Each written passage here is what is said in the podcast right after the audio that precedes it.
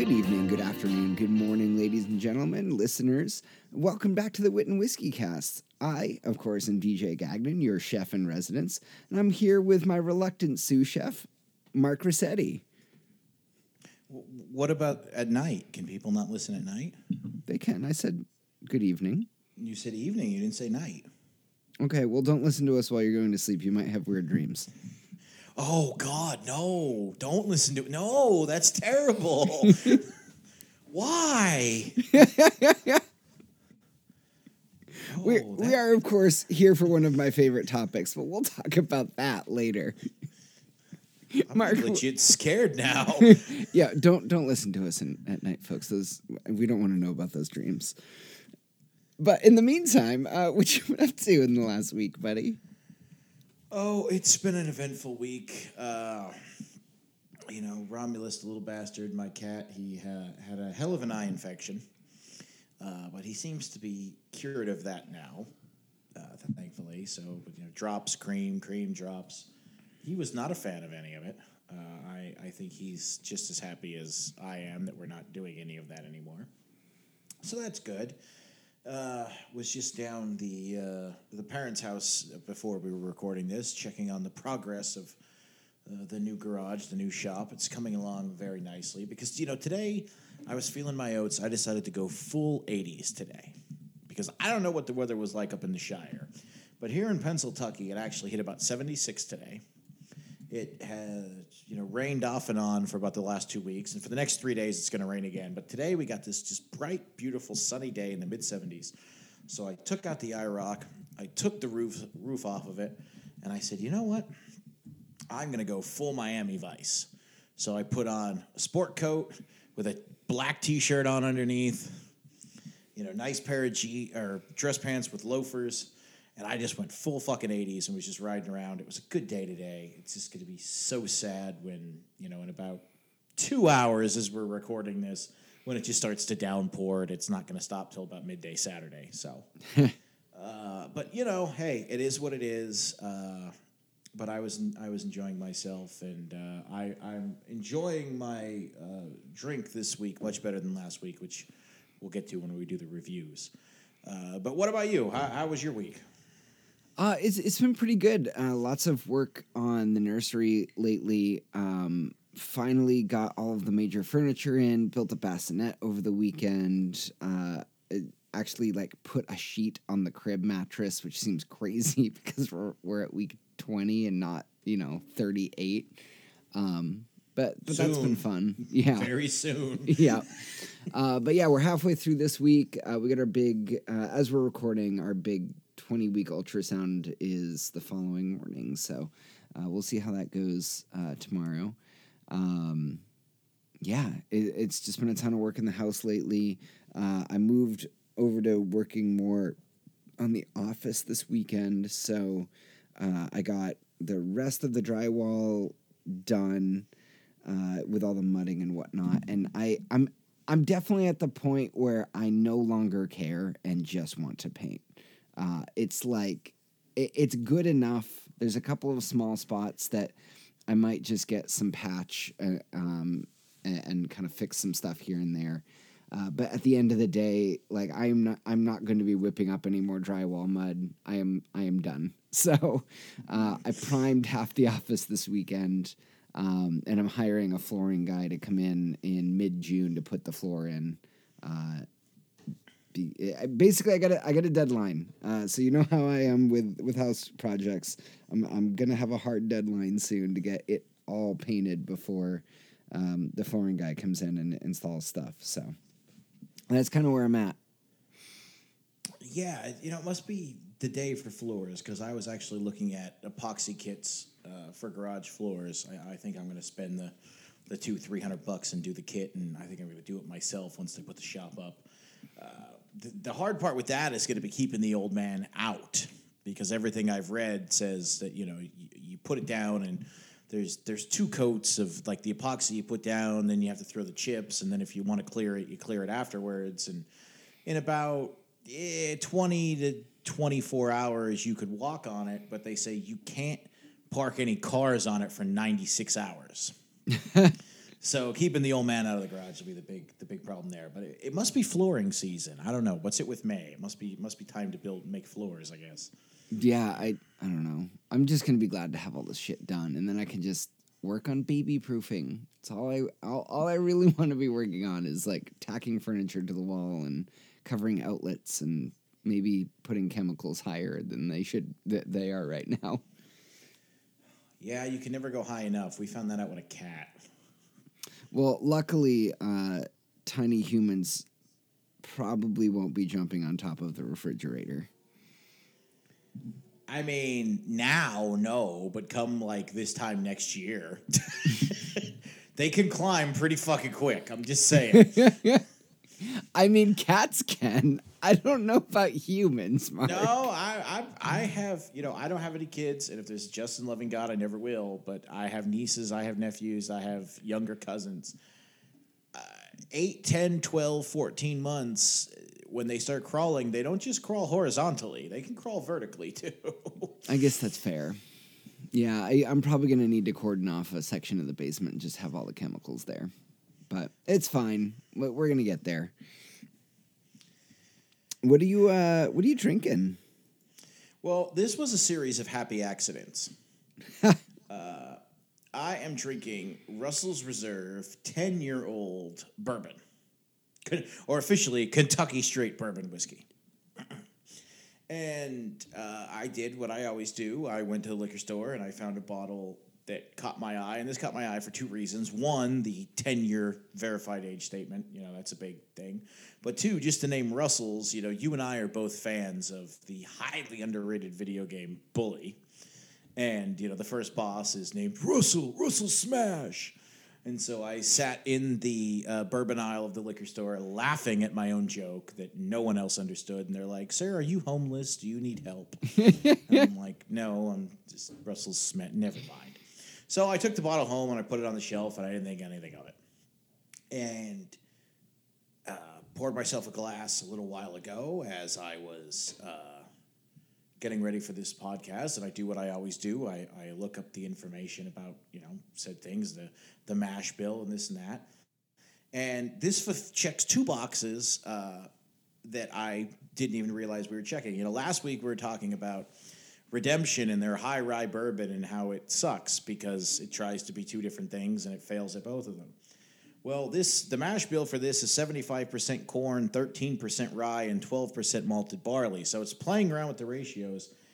And even though not by any stretch of the imagination would you say that this is a high rye bourbon, it nails the balance. Nice. It absolutely fucking nails it. You have a nice light amber color. You um, get some of the more sweet bourbony taste. You get the molasses. You get a little bit of the sugar on the beginning, and then at the end, at the finish, that's when the rye bite comes in. And uh, it's 90 proof, which is pretty much you know the bottom end for a decent bourbon. But because of that, it doesn't just have the fire. It doesn't have you know all the pain. You actually could taste. Uh, you know some of the notes of the oak and of the molasses and then the rye. So it's much, much better balanced. And being aged for 10 years does help that. It does have a 10 year age statement. But then I had to laugh because, and I, honest to God, did not know this until about an hour ago. Guess who makes it? Who? Let me guess. Wait, Buffalo Trace. Wild Turkey. Oh, of course. And I was like, well, I guess I'm naturally inclined to like this. Um, interestingly enough, from uh, according to Wild Turkey, they're doing this to compete with the Eagle Rare 10 year. The difference is you can actually get this as opposed to the Eagle Rare 10 year. Um, it's also only about forty dollars, where I think uh, Eagle Rare is about like double that. I think it's well, it might only be sixty, but it's it's more than that. Uh, so yeah, you know, look it up. It, it's just a plain white and red label. It just says Russell's Reserve and has a big ten year sticker on the bottom.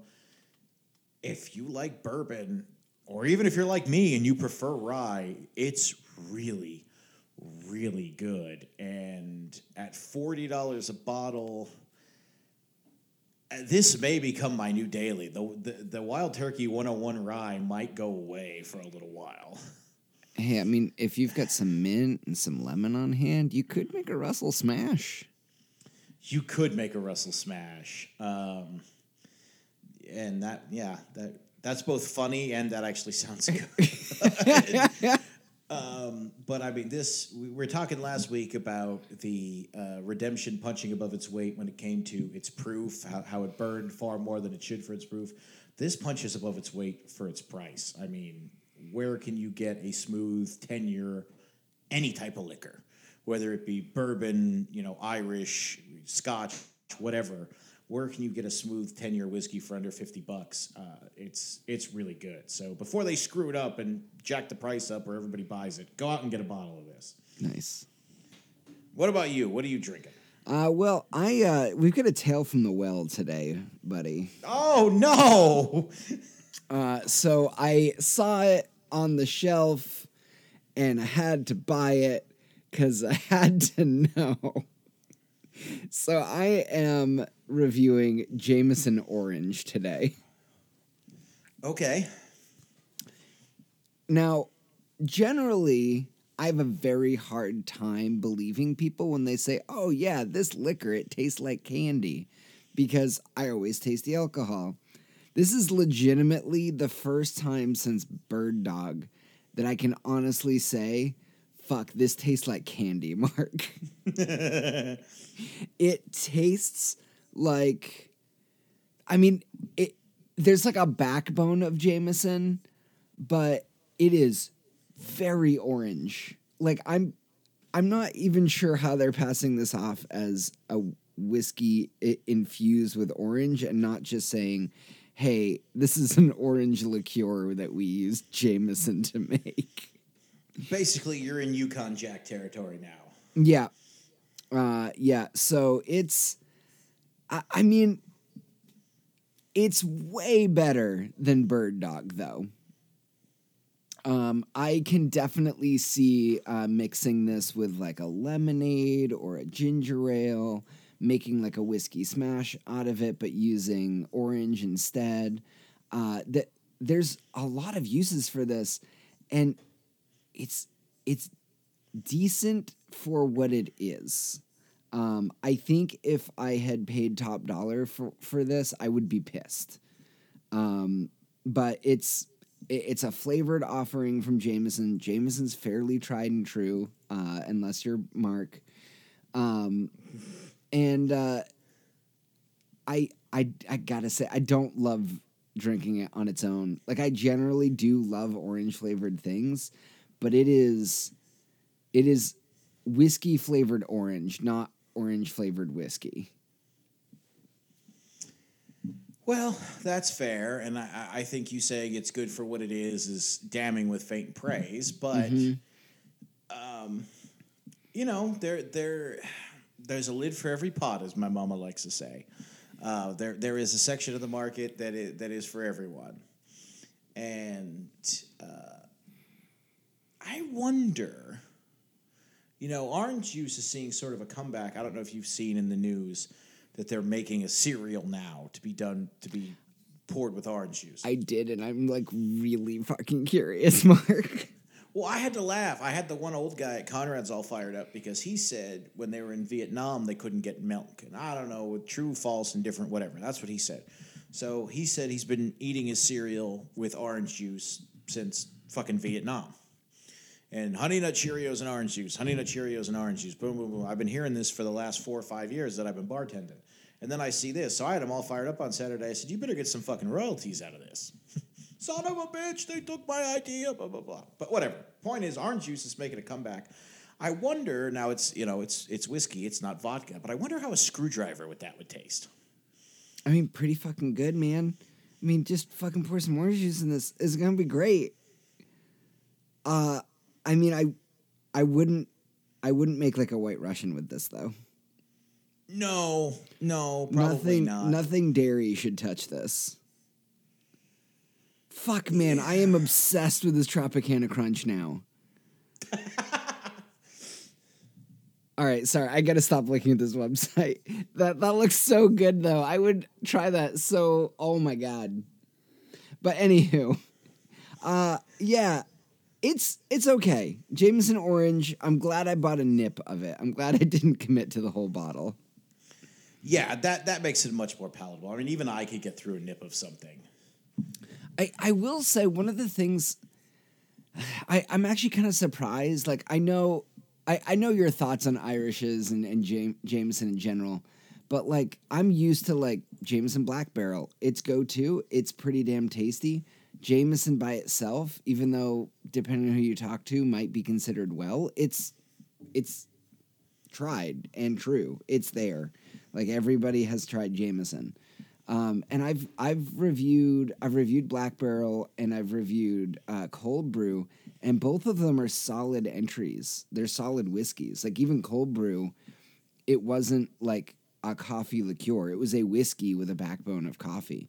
This is just, I mean, it's vaguely whiskey flavored orange something. So it's it's very it's a definitely a departure for Jameson. Well, yeah, I mean, but hey, uh, if we can continue with you know some of the sport references, we were talking about soccer before. Uh, baseball, even Mickey Mantle struck out a few times. Yeah. You know, they're not all going to be home runs. It's Although I do think it's interesting. Contrary to what you say, I don't hate Jameson, uh, but that is probably your favorite distillery, right? If I had to, like, if you if I had a gun to your head and I had to say pick one, that probably would be your favorite. It's my favorite big name distillery. I think probably Breckenridge would be my favorite. All right, that's fair. Yeah. But I mean, they're they're definitely your wild turkey. Yeah, Jameson's definitely my wild turkey. Yeah. So if if DJ's saying it's a little eh, it it probably is a little eh. He's probably being diplomatic because that is his brand. Yeah, I I highly recommend next time listener you are in the liquor store, it's gonna be in the nip section. That like they had so many nips of this. Uh, I think Jameson did a huge launch for orange. So grab yourself a nip, uh, take a take a sip of it, and then mix it with your favorite mixer and see what you think. I think uh, I'm gonna probably save some off my glass and head downstairs and mix it with some ginger ale and see how I feel. So I, I mean, it's mm. it's probably pretty solid. It might go really well with that orange Coke that's floating around. Yeah, I it actually probably would. Yeah, yeah. I mean, I'm I won't I won't knock that out of bed. That's fantastic. So whiskey news.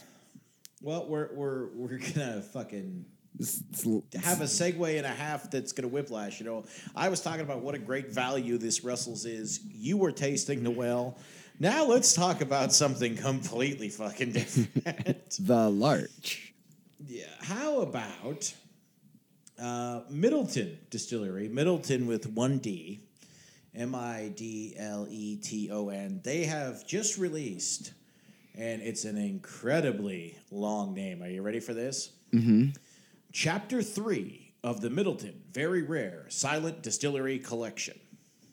That's ridiculous. That is the title of this. Uh, it's a bourbon. Uh, I'm not going to tell you its age statement.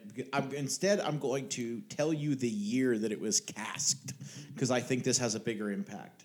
Uh, do you want to guess when they put this in the casks? I mean, 25 years ago. 1973. Jesus fuck. So 49 years. I don't know why they didn't wait one more year, but 49 years. Uh, there is a grand total of 97 bottles of this. And the price is a cool, crisp 45,000 euros a bottle, which for those of you playing the home game, I ran through the. Uh, uh, exchange rate conversion gimmick, it's $47,322 per bottle. Now, according to Midleton, uh, it is very powerful. It's 55% ABV. It is incredibly rich with complex flavors, including dark fruits.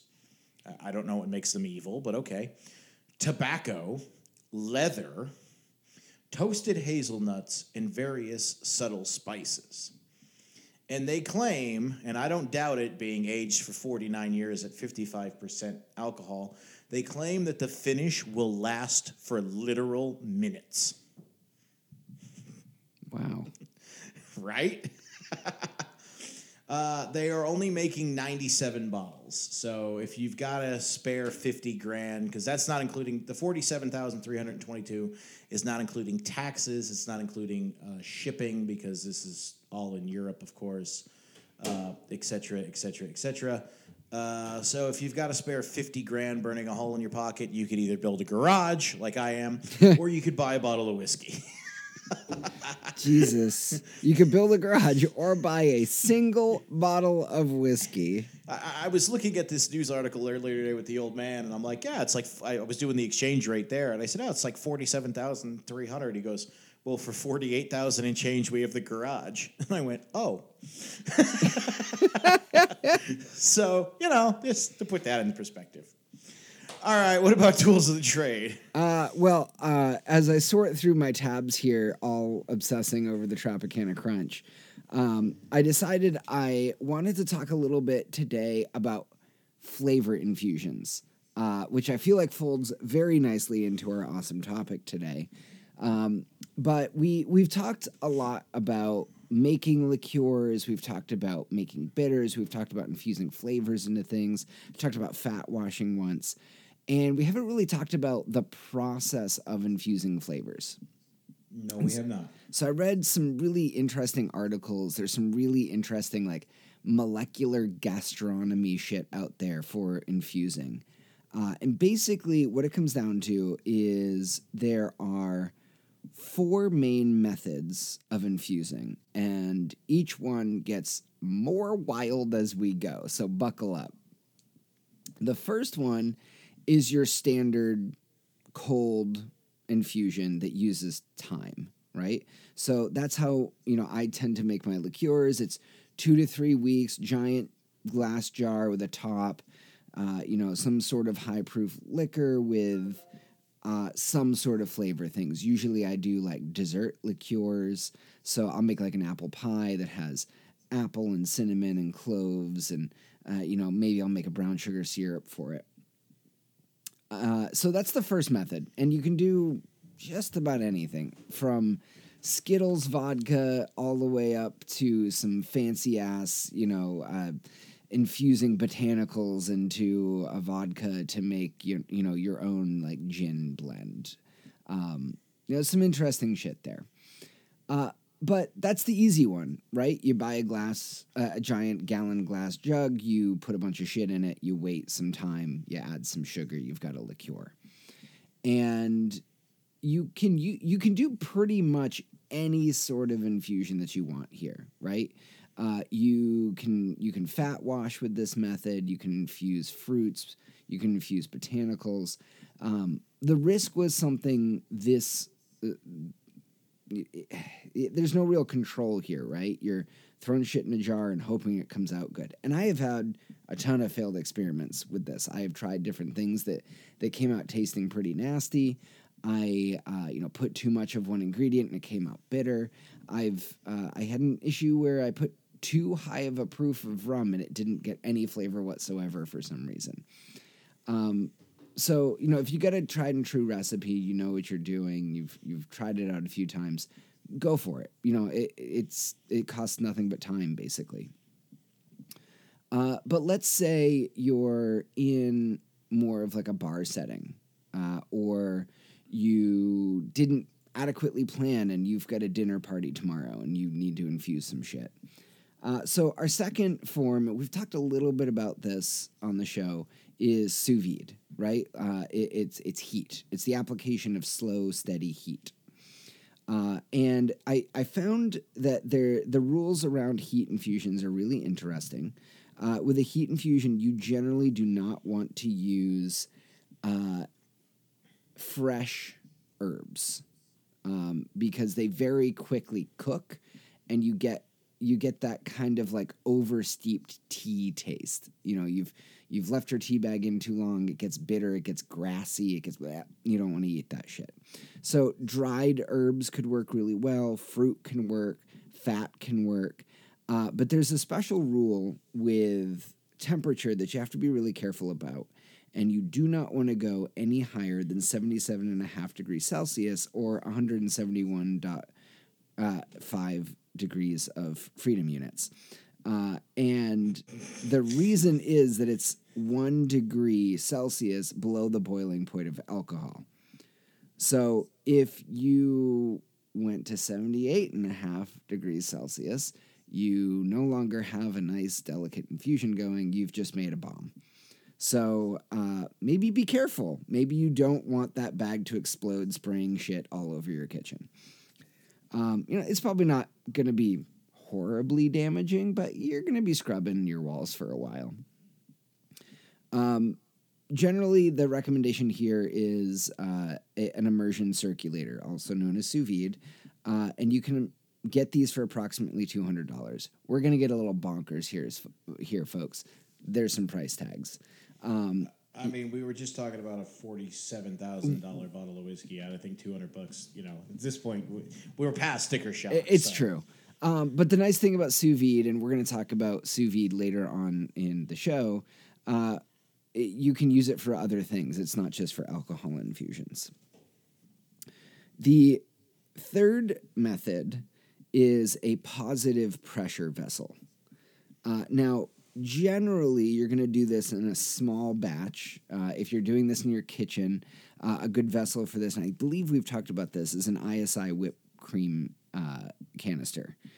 And uh, the the canister itself is maybe a hundred bucks. You can get a box of the uh, the nitrous oxide cartridges for about twenty bucks, and then you know you can infuse liquor with it, but you can also make whipped cream. So uh, it's a multitasker. Uh, the cool thing about this is that you can, and I think very early on, Mark, I tried to use this to uh, carbonate fruit, which was a very interesting experiment. You did, and uh, that was a fun two weeks, both during your process and then during your taste testing. Mm-hmm. yeah, it, it was a good time. Ultimately, you're going to want to be careful here, depending on how much you put into the vessel, how much liquid you put into the vessel. Uh, you may end up carbonating it. You may end up not getting the right pressure that you want. So it's going to take some more experimentation. Um, but you can get a pretty quick uh, infusion this way. You charge the canister with uh, a single cartridge. Uh, you shake it up and then you charge it with a second one to get the pressure even higher. And you're really kind of smashing things together. And uh, the really interesting part about this method is the infusion of the added pressure is just as important as the release of pressure afterward. You're you're pushing everything together, and then when you release the pressure, the flavors kind of meld back out into the liquid, and you can strain it out, and you get a nice infusion. Uh, these are general, generally pretty quick. Uh, you know the the cold method in uh, the large, uh, you know, glass jar that can take weeks. The sous vide can take like an hour or so. These pressure things are usually like you know max maybe half an hour. Uh, and the really nice reason to be using uh, this kind of method is fresh, fresh, fresh. Uh, there's no temperature change, or the temperature change is minimal. Uh, and you can ice the thing if you want to keep the temperature uh, low. Um, but you can get really, really fresh notes out of herbs and stuff. Uh, so you can you can throw in. Let's say you were gonna try to like pre-infuse your whiskey with orange and mint and that way all you had to do was uh, add some sugar to it and have kind of like a bespoke whiskey smash. Uh, you know, that was uh, a little less rustic than you might get if you made it in a shaker. Uh, you can throw the whiskey, the orange peels in there, and the freshest mint you can find, and you've got the high notes of the mint. It's not going to get bitter. Uh, it's going to be refreshing and, and, and really lovely orange taste as well. The last one is the most bonkers, uh, and that is negative pressure. Uh, so a vacuum machine, a vacuum chamber, is going to cost you anywhere between twenty five hundred and three thousand dollars. Um, but you know, like this article says, once you buy the vacuum machine, you won't have to buy one again. Likely, you've already invested. Um, this one's a little bit bonkers. Uh, they say that um, there's just a lot here. Uh, you know, there's there's hazard things that you need to worry about with negative pressure. Um, but it's the same thing as a positive pressure vessel, but in reverse, and you can get some in, uh, different flavor profiles out of it. Honestly, this one seems a little too bonkers for me. Um, I, I'll, I, I'll do the positive pressure. I'll do the heat method. I'll do the, the throat in a jar in your basement for a couple of weeks. Uh, I can't, I can't really justify, uh, the, a negative pressure vessel. Um, but this article uh, that I'm reading from uh, the website 750.com, uh, I guess somebody infused apple slices with curry oil. I mean, sweet and spicy can be fun. Yeah, I mean, if you're gonna get this crazy, you're probably working in a bespoke bar at this point, right? You're you're working in a cocktail bar. You're you're a mixologist. You're not a bartender anymore. I, I mean, you've you're wearing a bow tie and have a handlebar mustache. Uh, so, uh, I I don't think I could justify having this in my my bar equipment. But hey, if that's your journey and you, you want to try something like this, there's some really crazy, awesome things that you can do with it. So um, there are food safety rules that apply to negative uh, negative pressure vessels. So make sure you you understand what you're doing. Maybe pick up a book or two. Um, but yeah, that that's uh, that's infusing in four ways. Yeah, I mean, like you know, when it comes to you know G forces, positive G's you could take for a little fun. Negative G's can kill you pretty quick. Uh, probably the same thing with pressure. You know, let's let, let's leave that to the professionals. But and why wouldn't you want to play with nitrous oxide? I mean, speaking as a former drag racer, nitrous is just fun. It, I I yes, it is. so, um, but no, those, those are some good tips. Uh, and infusions can be fun uh, you know, and then there's Jameson Orange. But hey, eh, eh, that's good. That was a good callback. We're trying. So hey, we're talking about cooking today. My favorite topic. Ugh. Mark is a Grinch and doesn't enjoy cooking uh, because he's terrible. Um, but it is one of my favorite things. We've kind of got a little smorgasbord here uh, full of things that you can do with uh, various gadgets and gadgets and recipes and um, all of that whatnot. Uh, so I, I guess I, will kick us off by talking a little bit about uh, my non credentials as they were. Um, so I start started really cooking when I got out of college. I hadn't really done a lot of cooking before then, and uh, at the time that I graduated college at 22, um, I had never really boiled water before. Uh, Fair. The the extent of what I had done was like easy mac, right? Things I could microwave. My parents generally did all the cooking growing up. Uh, so the first time I tried to cook a box of Kraft, ma- Kraft mac and cheese in the stove top, I didn't really know what I was doing. And so, like, I saw one bubble come up from the bottom of the water and dump the whole packet in and called it good. Uh, it was a very crunchy meal of mac and cheese. Uh, so I got really interested in cooking.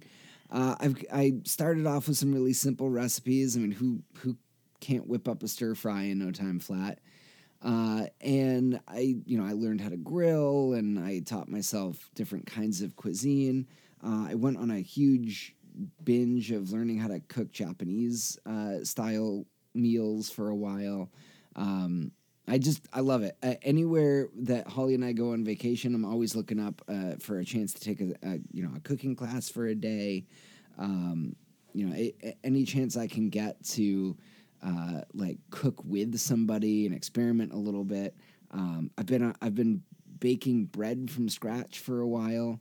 Uh, that that was kind of a passion project. So everybody else trying to bake bread during the the pandemic was somewhat of an annoyance for me.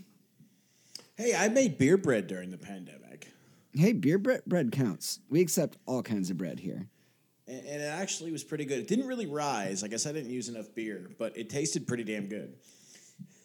It's pretty good. I did uh, have a failed bread experiment this week where I couldn't get the bread I was making to rise. So I just, instead of making two loaves, I made one and it came out. I mean, it tastes good, but it came out like a brick. Yeah, I mean that was pretty much my beer bread. It, it was just it was more like beer crackers, Yeah. but they were really fucking good. Yeah. Yeah. That's the fun thing about baking is that as long as you don't like swap sugar for salt, whatever comes out is probably edible, even if you fuck it up. Yeah. But what about you, Mark? I, I, I, I'm hearing you grumble. I mean, all right, you know, I'm I'm like two or three times the size of DJ, fat, fat ass. I like food. I- I love food. I love to eat. You know, I grew up in a very Italian household. I hate to cook. Uh, it's just it, it, it it's a lot of work. It's very time consuming. It's very little. It's high risk, low reward. Uh, I was wasn't quite as bad as DJ, I guess you could say, when when I got out of college. I Nobody mean- was quite as bad as this one. I mean, I wasn't I wasn't much better, but I was, you know, maybe a step or two ahead of you. But I didn't know how to cook. It was, you know, it was what it was. I was living by myself. And so it was sink or swim. Just, you know, start making stuff. And I think that's like the problem why I don't really like it because you know I learn by trial and error with everything I've ever done, whether it be racing, whether it be you know monkeying with stuff, tinkering, playing bass, whatever. Just we're gonna do it, and you know, okay, you screw up a computer, you crash a car, you do whatever. Those are fine, but you know, growing up in a super Italian household, the ultimate cardinal sin is wasting food.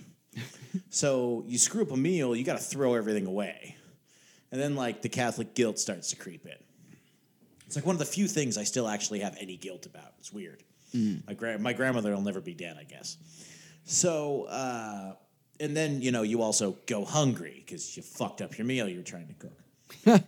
uh, so, but you know, I did X, Y, and Z, and then you know, slightly chauvinist when Annie started and I started going out. I was like, well, you know, we're gonna get engaged, we're gonna do this. I don't want to have to cook anymore. Blah blah blah. No, she doesn't cook.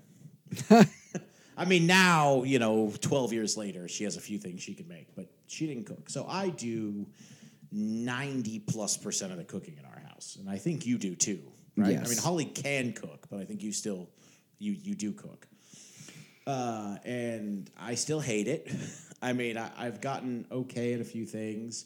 I still cannot, for the life of me, when I'm making or attempting to make like a multi course meal or different things, I can never get the timing right to have everything come out at the same time. Never. I fuck it up constantly, and I don't know why.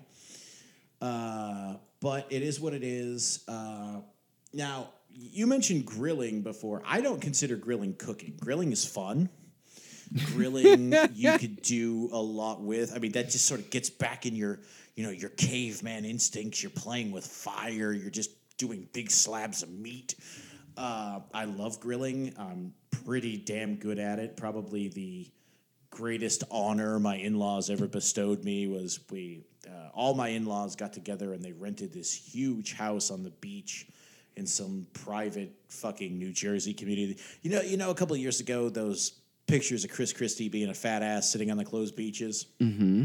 We had a house. We rented a house on that beach, wherever the fuck that was.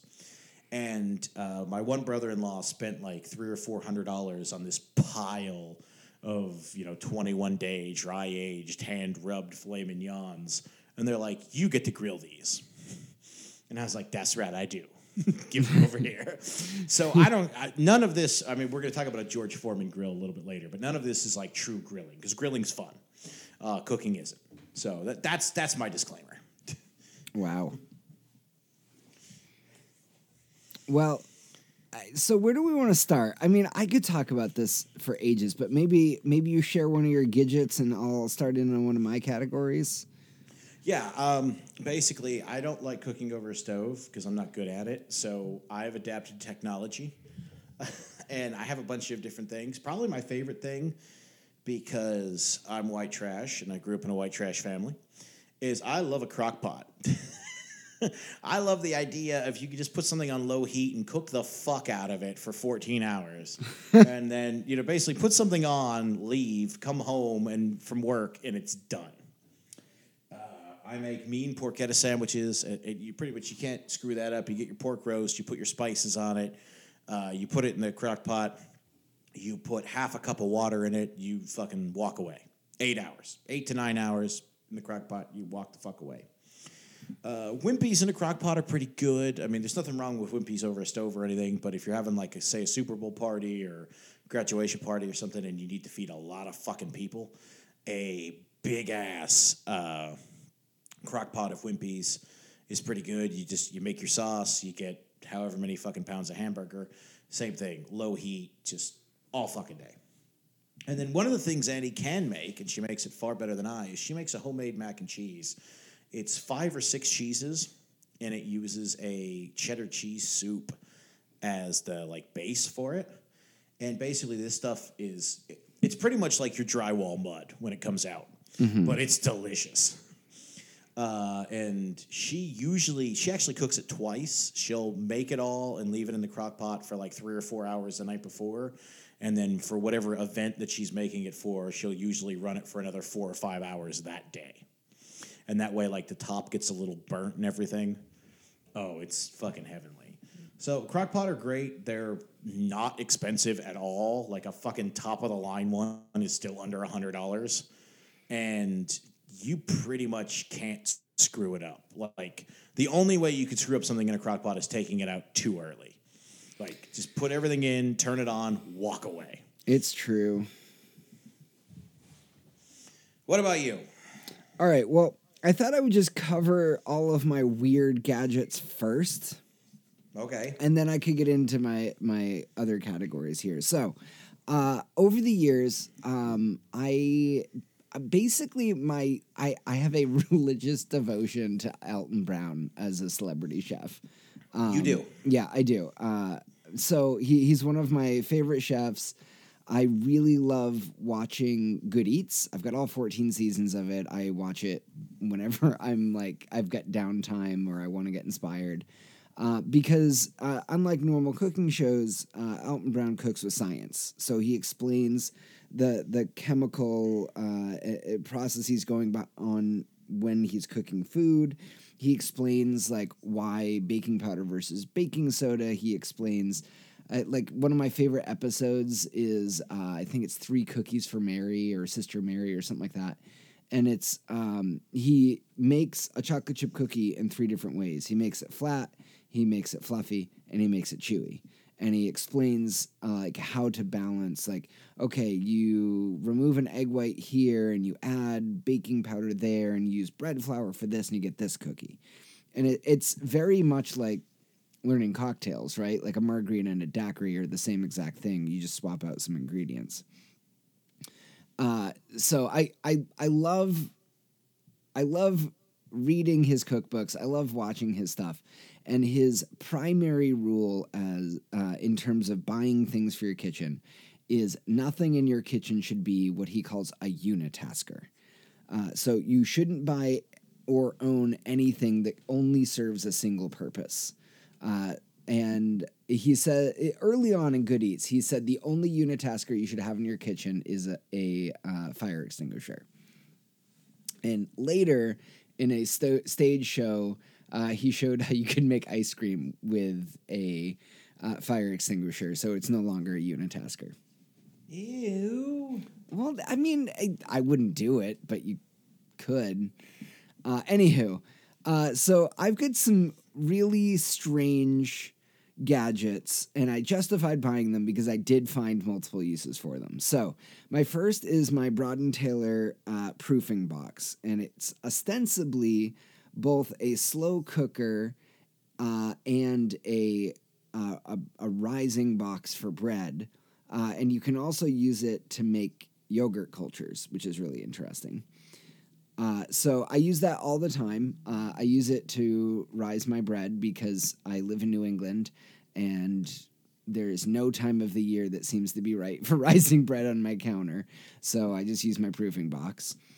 Uh, and I we'll talk later about the black garlic experiment. Uh, the second uh, fun gadget I have is a rice cooker.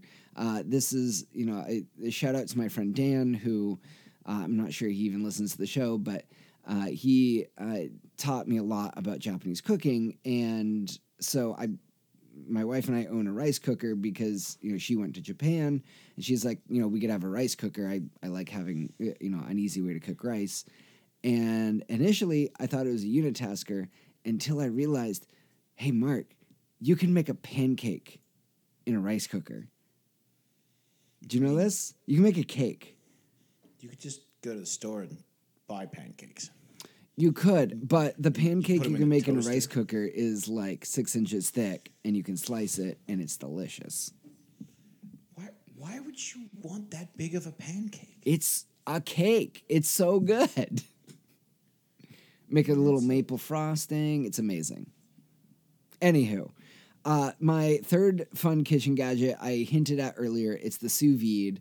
Uh, you know, I use it to make liquor infusions all the time, but I was I also use it to make some crazy good tender meat. Uh, you you can cook some really great stuff in a water bath, so I highly recommend it. Uh, the last ki- kitchen gadget I own is actually kind of a series of gadgets, and it's all of my canning supplies.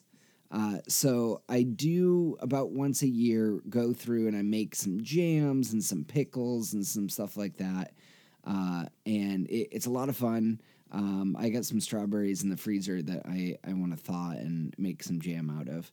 Uh, and then I, I can it all because I have a giant pot with temperature control on it, and I've got all the canning supplies.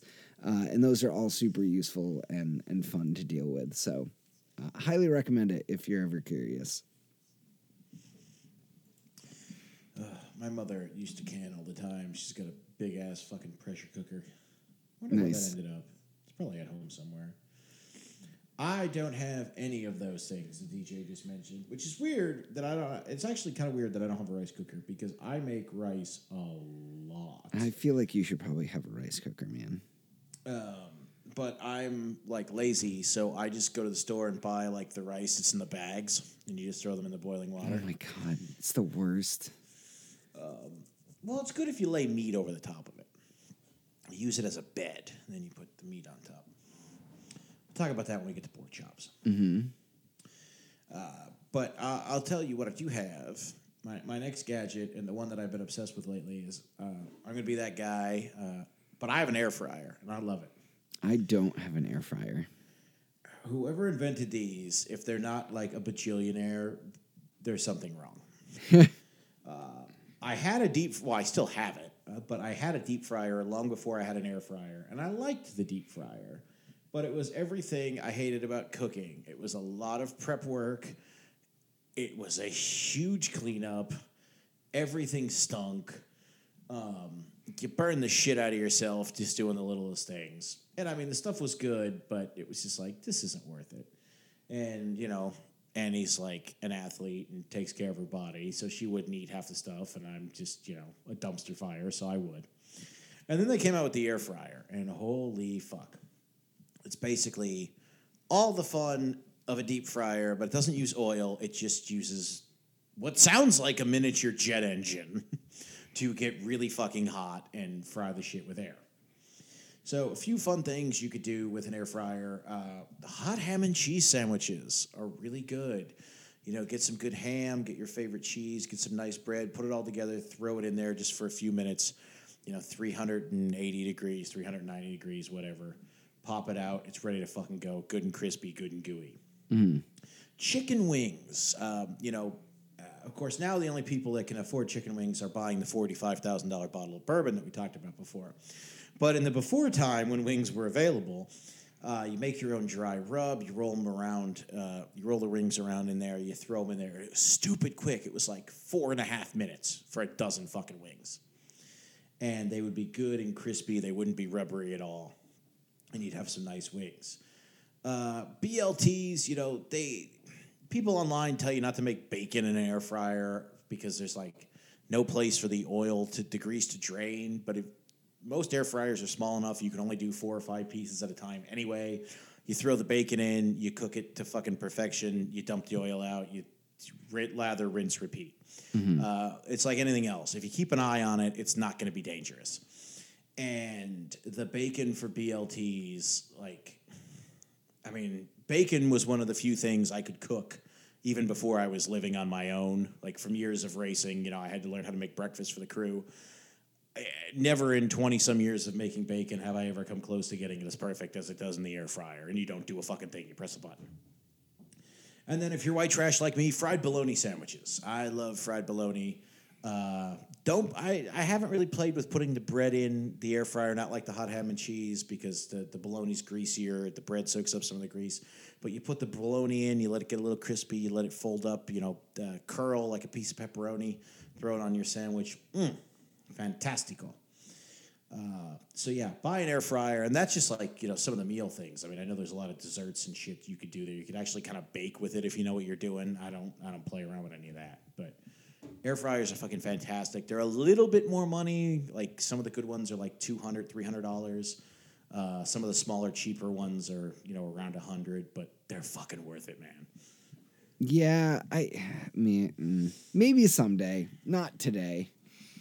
They are big. Like it does take up a lot of room on your counter. I will say that, but we use ours enough that we don't mind. Yeah, fair. All right, my second section here is weird food experiments that I've done. All right. So the first one I probably already talked about, but it was the cherry liqueur that I left uh, sitting on a windowsill for 40 days. Do you remember this? I do remember this. Yeah. Uh, so that was really cool to watch. I don't really understand the the science behind it. It's kind of an Eastern European recipe. It didn't come out very good, but I think that was mostly my fault.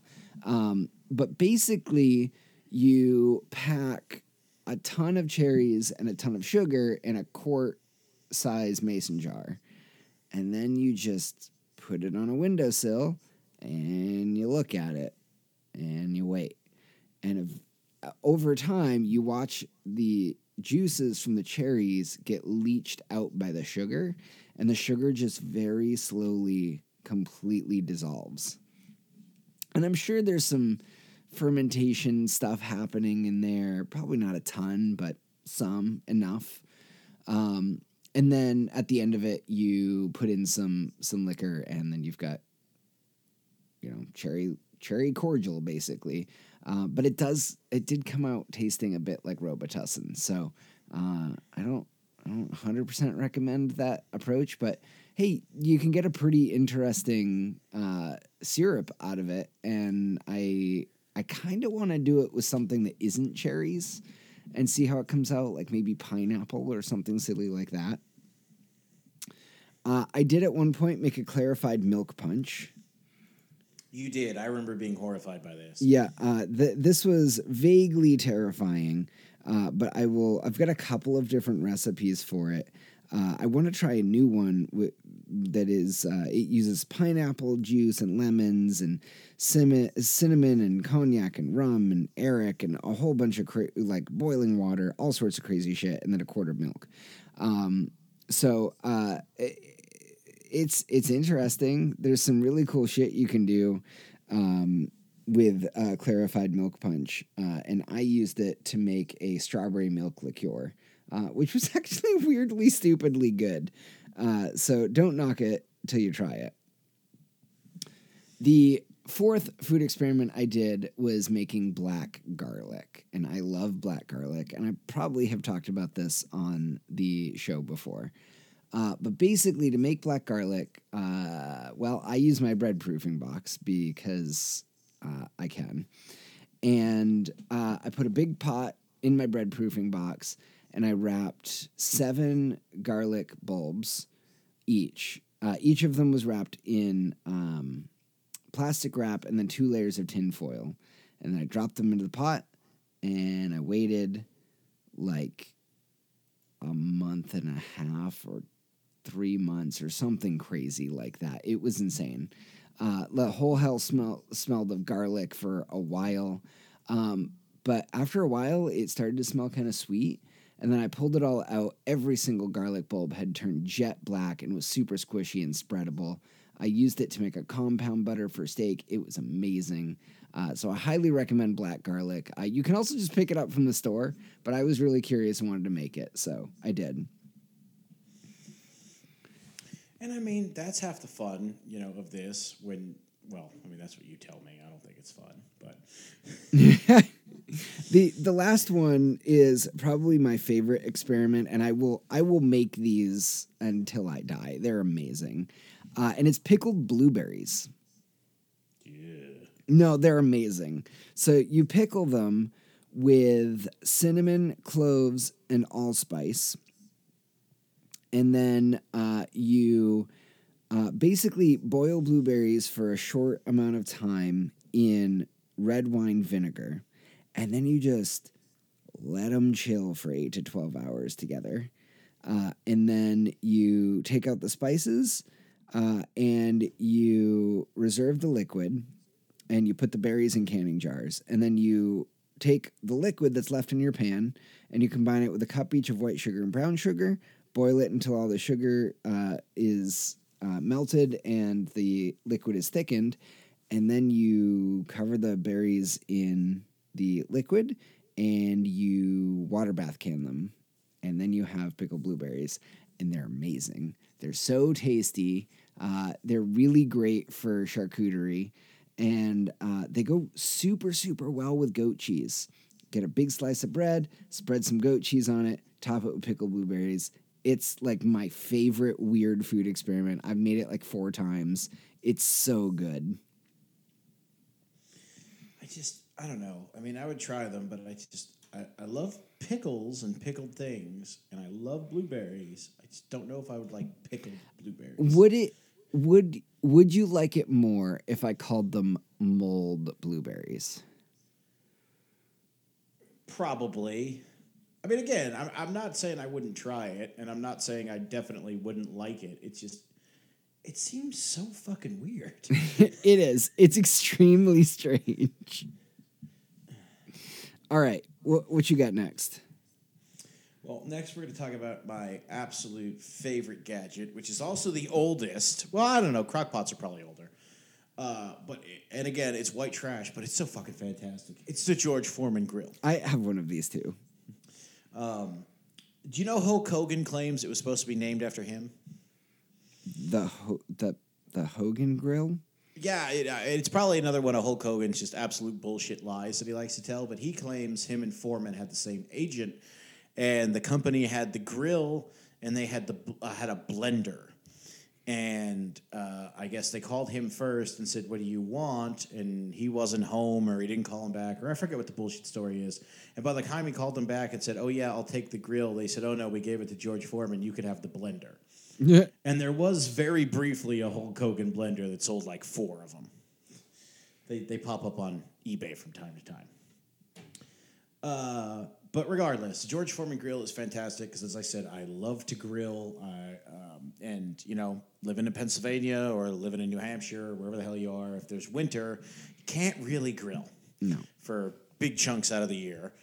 But George Foreman Grill lets you make stuff uh, inside. So some of my favorite uh, George Foreman Grill recipes, I love doing beer brats, bratwurst. Uh, get your favorite type of beer. I mean, usually like a normal beer works best. I mean, none of these fucking fancy ass fruity IPAs and you know hipster douchebag beers. Uh, but if you have like a normal beer, German beer, whatever, soak the brats overnight pull them out, throw them on the, the foreman, fucking hotter than get all, let them cook. The gimmick with beer brats that I found is don't puncture them. Use tongs, use whatever. Don't stab them with a fork. Keep everything in. And actually, it's kind of fun if you do it right. Yeah, if they're done and they get hot enough, the casing will actually pop uh, just a little bit. And if you have them soaked in beer for long enough, you'll get a fucking geyser like Old Yeller. it's kind of fucking fun. Yeah, but also dangerous and very high temperature. Well, you know, hey, you got to be ready for this shit. I mean, cooking's dangerous. It doesn't So- have to be, Mark.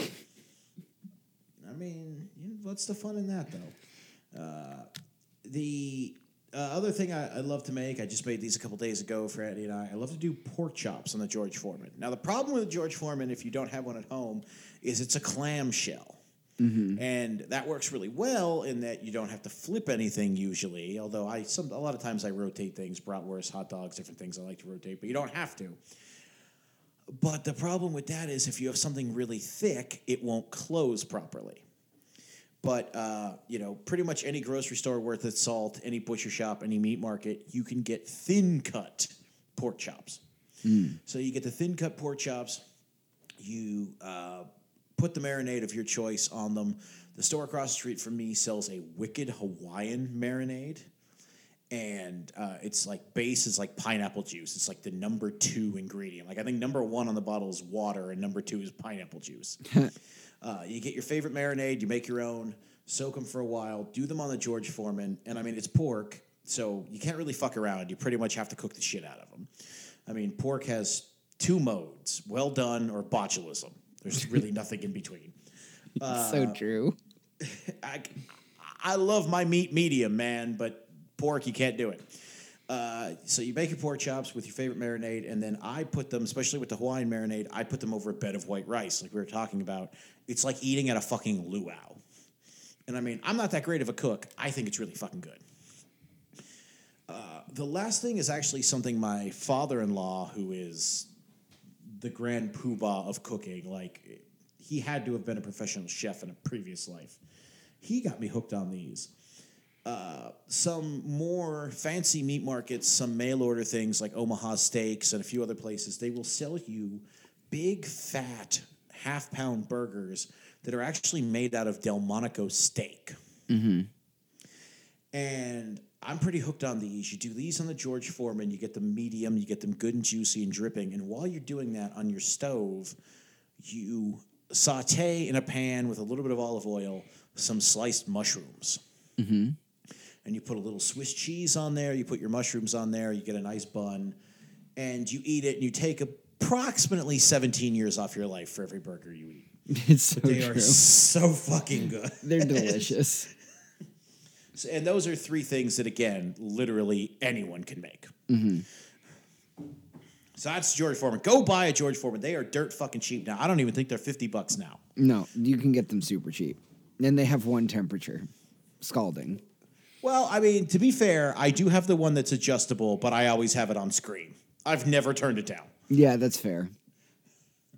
All right, what's next for you? All right, I just have a giant section with some recipes that I use uh, just to kind of talk about the things that I like cooking. So, uh, week week to week, uh, my wife and I get a HelloFresh box every week. Uh, they're not sponsoring us, but uh, we, we've done a couple of different meal services. That's the one we're using right now. Um, mostly because I hate going to the grocery store. Uh, I just there's a lot of people and it's sensory overload. So I I like getting three meals a week handled in a box. Um, but I, I do have a lot of recipes that I like just just cooking, just cooking because they're a lot of fun. Uh, my first real recipe that I figured out how to cook and the one I've been cooking the longest is beef stew. And I make a fucking mean beef stew. And frankly, I make an amazing steak. And the worst part about this is my wife does not eat red meat. So if I make these things, it is for me and me alone. Yeah, it's like when I make mushrooms. Yeah. Um, but so you know, beef stew, I I I honestly can't tell you how I make it anymore because I just start throwing shit into the pan. Uh, you know, I usually I brown my meat. It's usually just the the nastiest shit you can get, like stew meat, chuck meat, something like that. Um, I brown it, take it out of the pan, leave the juices in, throw a little bit of olive oil and butter in, throw in my aromatics. Um, I always do mushrooms. I always do onions and celery and carrots and shit like that. Um, sometimes I'll bouge it up a little bit and I'll, I'll throw some leeks instead. Uh, and then once that's simmered down a bit, uh, I uh, throw a little bit of flour in there, return the meat to the pan, uh, you know, get everything kind of conglomerated and and and all all um, like gooey. And then I deglaze the pan with some red wine. I throw in the beef stock. I throw in potatoes and some larger carrots. Um, and you know whatever the fuck I want to that day. Uh, you know I've done beef stew over rice. I've done I, have done beans. I very even I, I did beans like twice, and I was like, eh, I, I wish this were chili. So I don't do beans very often. Um, you know, I have my own spice blend, and it's usually just like I don't know, measure this, measure that. No, I don't measure anything for beef stew. Um, and then you know I just kind of let it chill until the the the meat falls apart and the potatoes are done, and uh, then I eat it. Uh, usually with some some nice crusty bread or something like that. Love me some beef stew. Uh, as for steaks, everybody has a philosophy about steaks. Um, Mark and I could probably do an entire fucking episode on steaks. Easily. Yeah. I um I cook myself maybe two or three steaks a year. It's not it's not very much just because nobody else in the house eats steak. Um, and I don't really have an I, I can't justify eating all that much steak. So um, generally what I'll do is uh, you know over the summer I'll do tips on the grill uh, and I'll marinate those and throw them on the grill. Those are great. Uh, you know who doesn't love a steak tip? Uh, but if I'm gonna make one in the house, I generally do a New York strip. I don't usually do bone in. I know a lot of people like bone in. I, I don't I don't give a shit. Um, uh, so I'll usually do a, a, New York strip or something like that. Um, and I'll get my my pan like blazing hot, oil and butter in the pan. I'll throw in smashed garlic and usually some rosemary and some thyme. Um, and that's kind of the state of the cooking. Before I do any of this, I will generally like cold uh, season the steak for four to six hours. Um, you know, either I'll do salt and pepper both sides and throw it open on a plate into the fridge, or I'll like do a barbecue rub. I recently did it with a barbecue rub. It was pretty fucking tasty. Um, and I make my own barbecue rub with brown sugar and a bunch of fucking spices that I I can't list off. It, it I know them when I see them. Uh, and then I'll once it's it's done, uh, you know, co- cold seasoning, I'll throw it into into that super hot pan with the garlic and the thyme and the the rosemary. Uh, and I generally do three minutes on one side, two minutes on the other. Uh, and when I flip it for that's uh, to get the second side, I'll baste it um, for like uh, a full minute, and then I rest it on a cutting board, and I use whatever is left in the pan to do like onions and peppers and mushrooms, uh, you know, wh- whatever the hell else I want, um, and I'll generally just have a steak with some some of those uh, those veggies, and I'll I don't really do much else. Like if I treat myself to a steak, I usually don't want much more of a side than than you know what I used in the pan. So that's what I do for a steak. Do you have a steak philosophy? Yeah, and it sure as hell doesn't involve a pan. um, steaks are done on the grill. Steaks Not are done. George Foreman. Ste- steaks are done in my cast iron skillet. Thank you very much. Oh, you're one of those people. Um, no, I, I, I, do steaks on the grill, a uh, little little pepper, little butter, and that's about it. Uh, the the one part I will agree with you on is yeah, the New York strip is the cut of choice. Yeah, uh, I do. Uh, depending on you know where we are, like if we go out somewhere, because again, I'm the same way. I don't make a lot of steaks at home. Annie will eat steak, but it's if you told her to pick fifty things she would like for dinner. It's probably going to come in at like number 42 yeah. on the list. Fair. Uh, but like if we go out somewhere, depending on what they have done to it, I do like a ribeye with the bone in. But uh, all things being equal, if I'm picking, if I'm buying, I buy a New York strip. Uh, they're just that's the best cut, and you know, it just it just is. like I don't I don't care what anybody says. I rather it than fillet. If a New York strip is done properly, it's better than fillet. Yeah, yeah, I I agree. I I do really like. um I mean, sometimes I will throw it into like a, a steak wrap or something like that. And I, I I like this method of the pan sear, and because it always comes out medium every time I do it. I've got some pink in there. Uh, you know, the the center the center cut is always going to be a little red, but it's delicious. Uh, it's like my favorite way of doing it, and I I used to like I used to do crazy things with steak. I used to try the George Foreman grill. I used to like sear it and then like cover it in foil with a bunch of butter and put it in, in, the oven to finish. And I used I used to try to like do super bougie shit. Honestly, like at, at the point that I've taken it out of the fridge after dry se- uh, after uh, cold seasoning it, I it's like five minutes until it's on the cutting board again. Yeah, I don't do anything wild. I don't even really cold season it. Um, I'll put a little bit of butter on it while it's on the grill, hit it with some pepper on both sides. And I mean, that's about it. You get it medium, you get it good and pink, take it off. I've been told, you know, some people argue with me uh, that what I like is actually medium rare. It isn't because it's it's red, but it's not bleeding. It's not bloody. Mm-hmm. Um, the blood is where you get into the rare and the medium rare and everything. I basically wait till it stops bleeding, then I pull it off. Yeah, mine's just solidly medium. Honestly, it's the three and the two, or like I, I know some people do it two and two, but I, I don't. I, I do it three and two, and that always comes out perfect for me. Oh, my, my old man's buddy Danny, he literally puts it on, turns it over, takes it off. Oh, Jesus, no. Like, I, I don't even think it's on 45 seconds. No, I can't do it. But anywho, all right. So that's like my my beef stuff. Uh, I want to talk about Thanksgiving, Thanksgiving dinner. So I talked a lot about it. I think in our Thanksgiving res- uh, episode. So I'll just briefly cover it here. Um, I'm a huge fan of brining bone-in turkey breasts. I've got my own brine recipe, uh, and then I don't have to deal with the whole bird.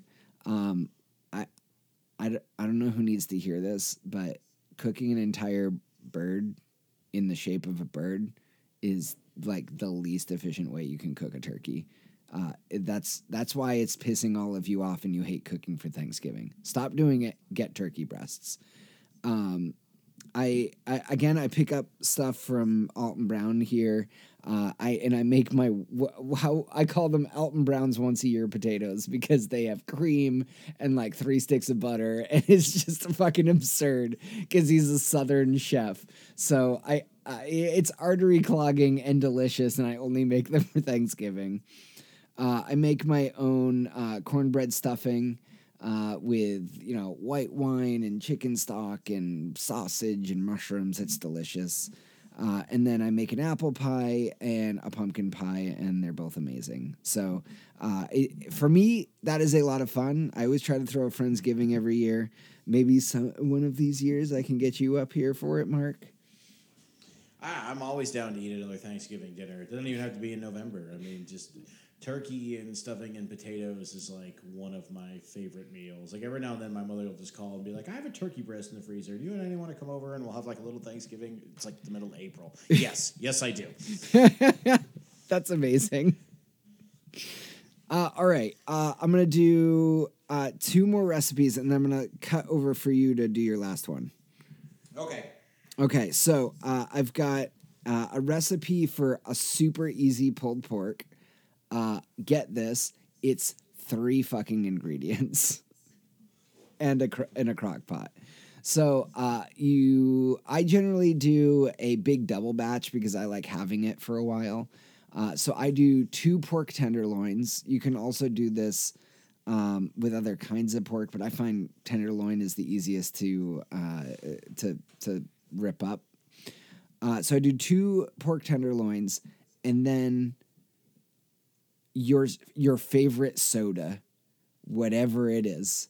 You can do it with Coke. You can do it with root beer. You can do it with Mountain Dew if you really wanted to. Uh, I- Dr. Pepper, that's what I do it with. Uh, I do it with uh, there's a uh, f- uh, a cane sugar soda company out of Maine called Maine Root, uh, and they do a blueberry soda, and it's very good, and it works extremely well for pulled pork. So I do Maine Root blueberry soda, um, and then I put it on low for like eight hours, uh, and then I dump out the blueberry liquid, and I dump I, I shred the pork. I dump it back in with Sweet Baby Ray's. And that's Yeah. that. That is my barbecue pulled pork recipe. It's super easy and doesn't need any seasoning.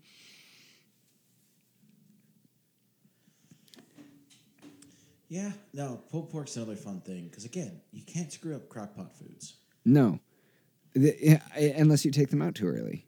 Yeah.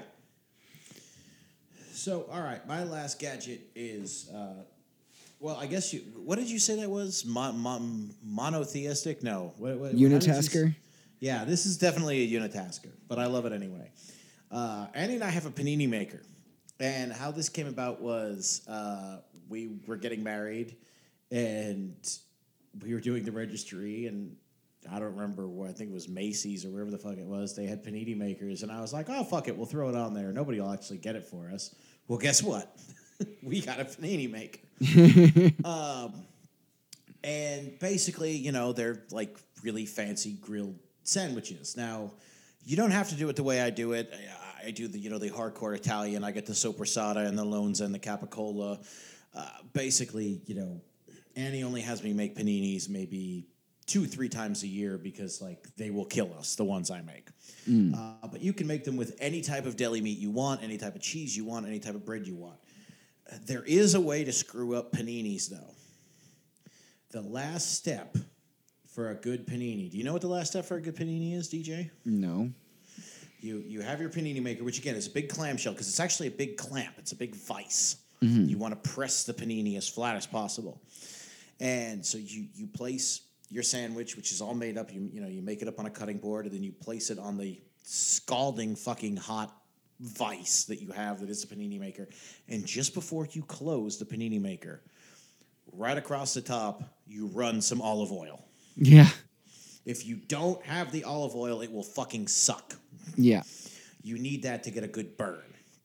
Uh, and then basically you just hold the panini maker closed for as long as you until basically it's as burn as you want it to be. Yeah. Burn to taste. So yeah, it's it's it's a unitasker, but it's a great fucking unitasker. And some of the small ones are pretty cheap too. So panini makers are fun. Uh, I've definitely been known to just use the George Foreman grill to make a panini. I, I did that before I had one. and you could do them in the air fryer too, although they don't get flat, they just get cooked. It's true. Okay, so I've got uh, my last four are a blaze through uh, some of my favorite baked goods. So uh, I have a recipe for uh, honey white bread, uh, and for whatever reason, I cannot make it with wheat flour. So it just the best way it comes out is with uh, white bread flour um, but you it's really good. It uses milk so it's kind of a milk bread. Uses honey. Uh, i found a variant uh, where i can make 10 grain honey white bread with uh, bob's red mill um, 10 grain cereal. That's really fun. Uh, but it's a tried and true recipe. Every time i make it i get two loaves of honey white bread. It's delicious. It's great for sandwich bread it's pretty easy to do as well, though I'm definitely taxing my mixer at home with it. Uh, so I, I definitely recommend uh, checking out some basic recipes. My honey uh, white bread loaf recipe is, I think it's like seven ingredients. Like it's not that complicated at all. Uh, but it is a rising bread, so it does use yeast. Uh, my second uh, baked good recipe is I make my own pizza dough, which again, super super easy to do. It's a yeasted dough, uh, and the recipe I found is is so good that it, they actually had a ton of notes after the recipe and said, "Hey, here's some different things you can do with this, and you can add like." Uh, you can infuse flavors into your pizza dough, and you can use this kind of oil to help rise it and get a cool flavor thing. And here's how to make sure the that you don't get the the dough gum underneath your cheese. And uh, it was fantastic. So uh, I highly recommend making your own pizza dough. And if you're going to try your own pizza, don't go crazy trying to buy like a backyard brick oven pizza thing. You don't need it. Just go on Amazon, drop like 40 bucks and buy a pizza stone. It's amazing.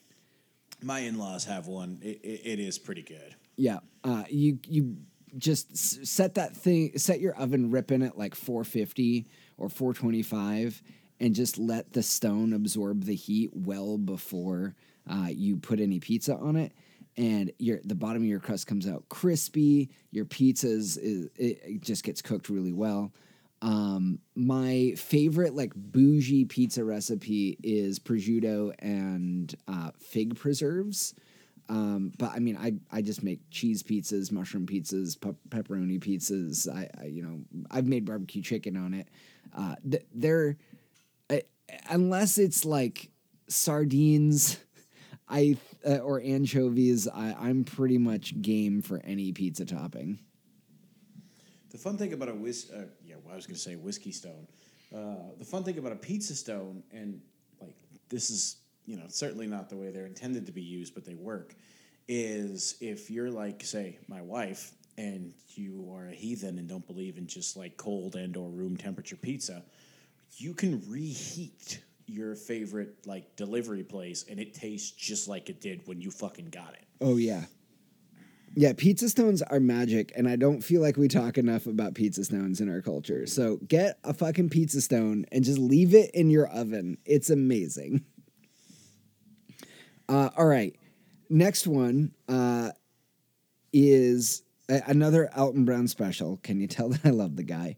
Um, and it's his overnight cinnamon buns recipe. It's overly complicated, but honestly, it's the best cinnamon buns I've ever made. And I've started experimenting with it a little bit more.